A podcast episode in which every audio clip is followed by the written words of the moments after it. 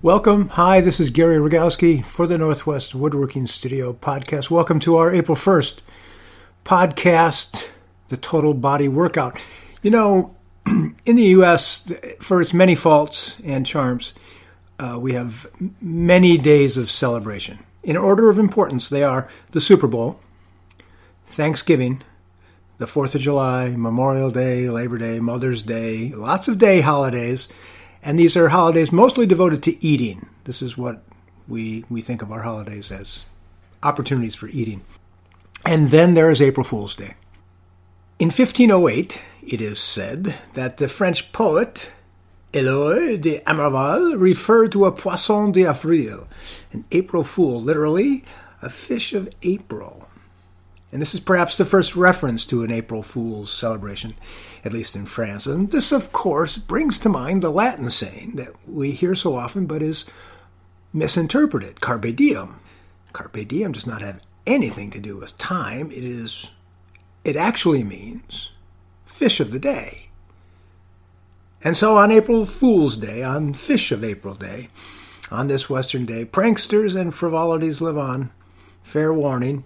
And if you're not paying attention as you listen, everything I'm about to say is completely true. Many people come to the world of woodworking interested in building things. It's a nice idea. Quaint, really. Building things in today's world, that's it's, it's sort of funny. We buy things in today's world. We don't make things, we buy them and then we throw them away. We buy things, they last for 13 months, and then they break just after the warranty expires. It's a really great system. We don't build things to last. Who wants stuff that lasts? And then it's old. We want new. We always want new. We want things to use once or twice, and then we can throw them away because that makes us feel important and rich. Silly woodworkers. Get with the culture of commerce, man. That's what I'm doing. I'm about to tell you about something so astonishing, so far ahead of its time, that you will wonder why it hasn't been thought of before. One of our other cultural tenets is the very real need for fitness. We need to stay fit. We want to have a long life. We need to stay fit. And many of us are fitness nuts.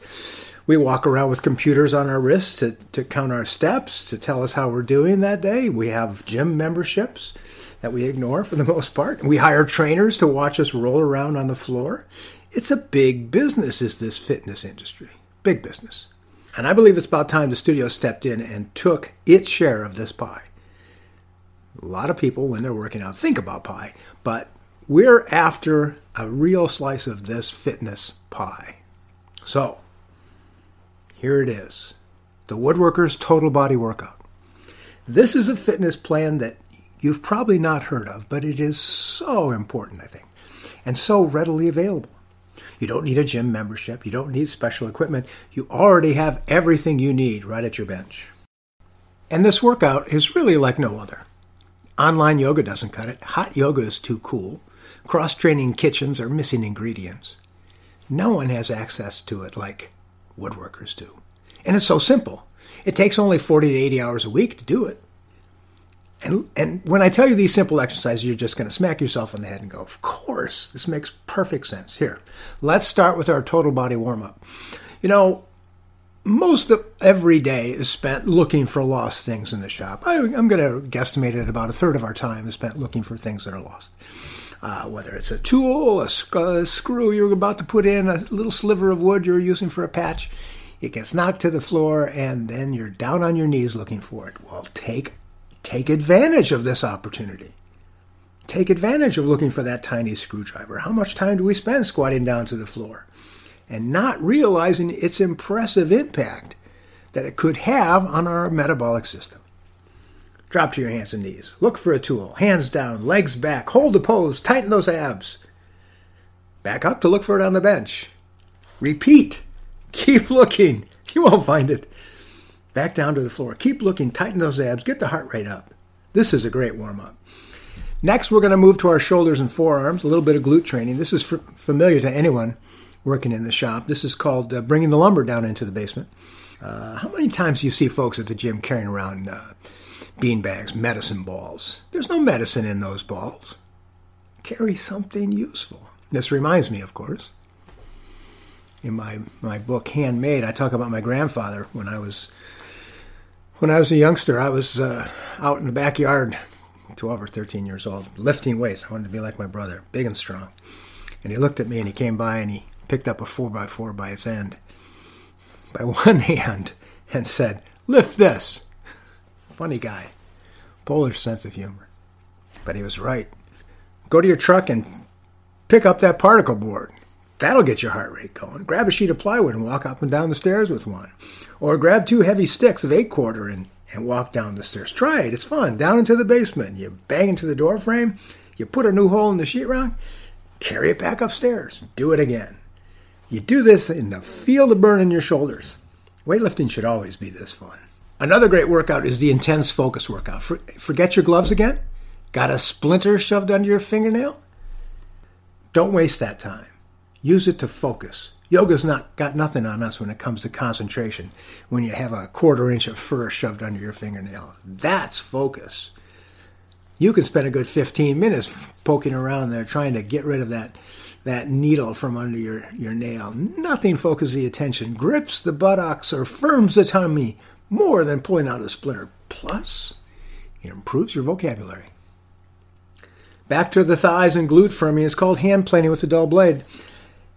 I know you sharpened back in 2002 and somehow that blade got dull again.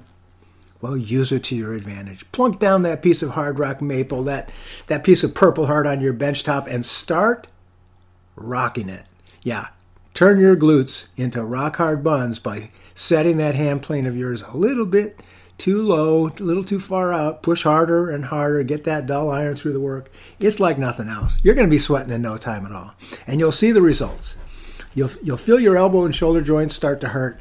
You know that you're getting results. Isometrics, the joinery way. Sure, you could buy rubber bands or those fancy springy things to get your isometric exercises in, but try taking a mortise and tenon joint apart. You know, you've put it together with a with a mallet or a hammer, and it's really hard to get out. You're sitting there grabbing it and, and rocking it back and forth. You're making a face and squeezing, squeezing, trying to get that joint apart. Be sure to stay out of the way when a joint does come loose.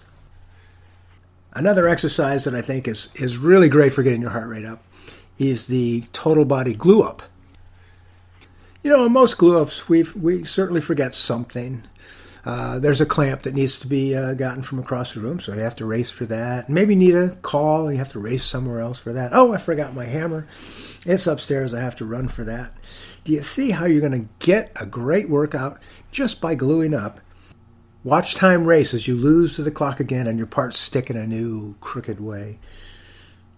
You're cooking you're cooking. You'll be drenching uh, flop sweat in no time when you when you glue up and you're not ready to go. Boy, that is a sure way to get your heart rate up. Here's another: the palm sander. The palm sander exercise is just great. You want to hang on to your palm sander for about 20 minutes sanding in the same spot. Once you're done, you'll feel like you've been on a vibrating belt for a good hour and a half. Your arms will be tingling, your hands you won't be able to feel any longer, nothing like a good palm sander workout to, to help lose calories. And that's what we're about after all. Our last workout exercise is a, is a simple one. It's called rubbing out, the total rubbing out finish. How many times do you have to rub down your work? You put that last coat of finish on expecting perfection. This is the last coat. And yet, and yet, you find out there's nubbles again. The grain has been raised, the finish has gone down with bubbles, you've oversprayed, you name it. There are all sorts of things that can go wrong here.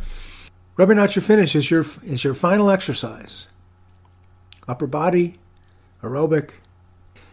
So thank you very much for paying attention to this uh, April Fool's Woodworkers Total Body Workout. Uh, it is a fantastic way to stay in shape, and uh, I hope you'll take advantage of it. Take care out there. Be sure to check out the website, northwestwoodworking.com, for more serious stuff. Bye bye.